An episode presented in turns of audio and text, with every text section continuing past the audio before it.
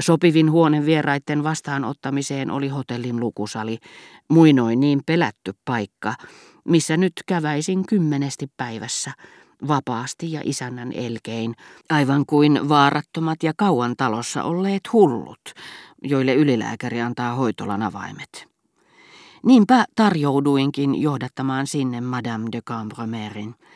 Ja koska tämä salonki ei minua enää ujostuttanut sen paremmin kuin viehättänytkään, paikkojen kasvot kun muuttuvat siinä missä ihmistenkin, tein ehdotukseni hämmentymättä. Mutta hän kieltäytyi, sanoi pysyttelevänsä mieluummin ulkosalla, ja niin me istuuduimme hotellin terassille. Löysin sieltä ja otin talteen osan Madame de Sevigneen kootuista, jota äiti ei pakoon syöksyessään, kuultuaan, että minulle oli tulossa vieraita, ollut ehtinyt siepata mukaansa. Ulkoapäin tulevat valloitusretket hirvittivät häntä yhtä paljon kuin isoäitiänikin, ja siitä pelosta, ettei enää saarroksiin jouduttuaan pääsisi lähtemään, hän pelastautui aina niin ilmiömäisen nopeasti, että isä ja minä emme voineet olla sille nauramatta. Madame de Cambremerillä oli kädessään päivänvarjo ja sen lisäksi useampia kirjailtuja käsilaukkuja, kultainen, punaisin riipuksin somistettu kukkaro ja pitsinenäliina. Mielestäni hänen olisi ollut helpompi laskea ne tuolille, mutta tunsin, että olisi ollut sopimatonta ja hyödytöntäkin rohkaista häntä luopumaan konfirmaatiokierroksensa ja seurapiirityönsä tunnusmerkeistä. Katselimme lokkeja kellumassa, valkeita kukkia tyvenessä meressä. Salonkikeskustelu alistaa meidät pelkän tiedotusvälineen osaan, samoin kuin halu miellyttää – ei suinkaan omilla avuillamme, joista emme tiedä mitään, vaan sillä, mitä seurassamme olevien mielestämme pitäisi arvostaa. Niin, että rupesin vaistomaisesti puhumaan Rova de Cambromerille omaa sukua Le Grandin samaan sävyyn kuin hänen veljensäkin olisi voinut tehdä. Niissä toteutuu, sanoin lokeista, lumpeitten liikkumattomuus ja valkeus. Ja tosiaankin, ne tuntuivat antautuneen kuin elottomat olennot laineitten tuuditeltaviksi, niin että nämä vuorostaan juostessaan näyttivät aikovan, tiedostavan, heräävän eloon. Vanhempi markiisitar ylisti ylistämästä päästyään suuremmoista näköalaa, mikä Balbekista avautui merelle, ja kadehti minua. hän näki Raspelieristä, missä hän ei sinä vuonna edes asunut, meren niin kovin kaukaa.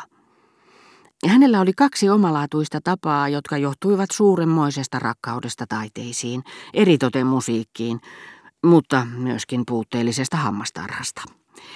Joka kerta kun vanha rouva puhui estetiikkaa, hänen sylkirauhasensa joutuivat niin kuin joillakin eläimillä kiima-aikana ylituotantovaiheeseen, niin että harvassa olevat hampaat päästivät partahaivenien koristamiin suupieliin pisaroita, jotka eivät sinne kuuluneet. Hän ryysti ne välittömästi ja voimallisesti, aivan kuin olisi vetänyt henkeä, ja jos kysymys oli liiallisen ihanasta musiikista, hän kohotti käsivartensa ja toi julkipari tarmokkaasti pureskeltua yleisluontoista mielipidettä tarvittaessa nenän kautta. En ollut koskaan tullut ajatelleeksi, että Balbekin rahvaanomaiselta rannalta saattaisi avautua todellinen merinäköala, mutta Madame de Cambromerin sanat saivat minut muuttamaan mieltä siinä suhteessa. Sanoin silti kuuleeni aina ylistettävän Raspelierin ainutlaatuista näköalaa, joka avautuu korkealta kukkulalta linnan kahdella takalla varustetusta juhlasalista, missä yhdestä ikkunarivistä puutarhan puolelta näkee lehvien lomitse kauas merelle, Balbekin tuolle puolen, toisesta taas laaksoon. Miten ystävällistä ja niin kauniisti sanottu, lehvien lomitse merelle – Sehän tuo mieleen viuhkan.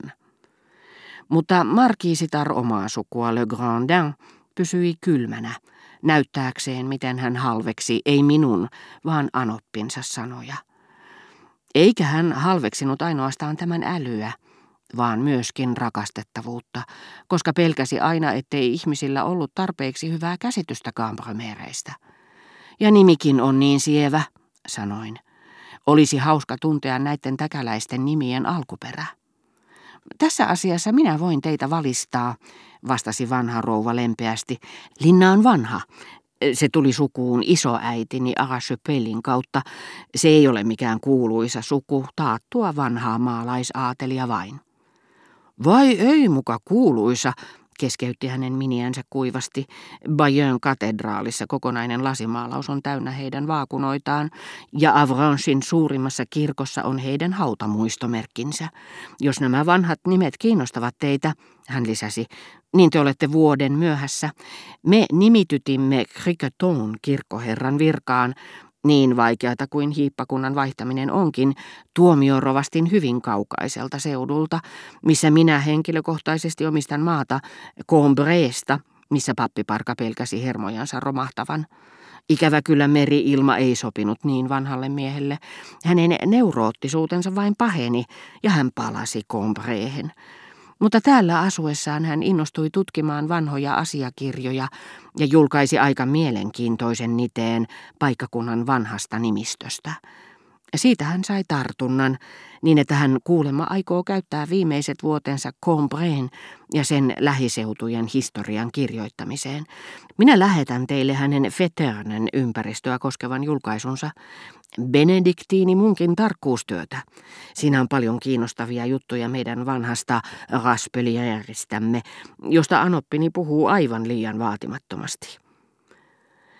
Sillä sen jälkeen, kun Cambromerit olivat vuokranneet linnan Verderääneille, sen hallitseva asema oli yhtäkkiä lakannut tuntumasta heistä siltä, mitä se oli vuosikausia ollut.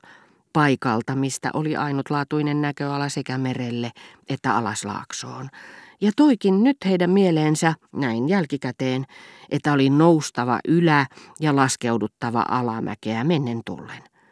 Toisin sanoen, olisi voinut luulla, että Madame de Cambromer oli vuokrannut sen ennen kaikkea lepuuttaakseen hevosiaan, eikä niinkään lisätuloja saadakseen.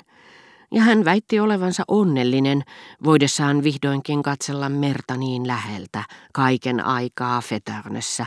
Olihan hän niin kauan ja unohtaen kokonaan siellä viettämänsä kesäkuukaudet ihaillut sitä ylhäältä käsin, kuin näkötornista. Minä keksin sen vasta nyt, minun iässäni, hän sanoi, ja nautin siitä niin, voi että se tekee minulle hyvää. Vuokraisin Raspelierin vaikka ilmaiseksi, jotta minun olisi pakko asua Feternessä.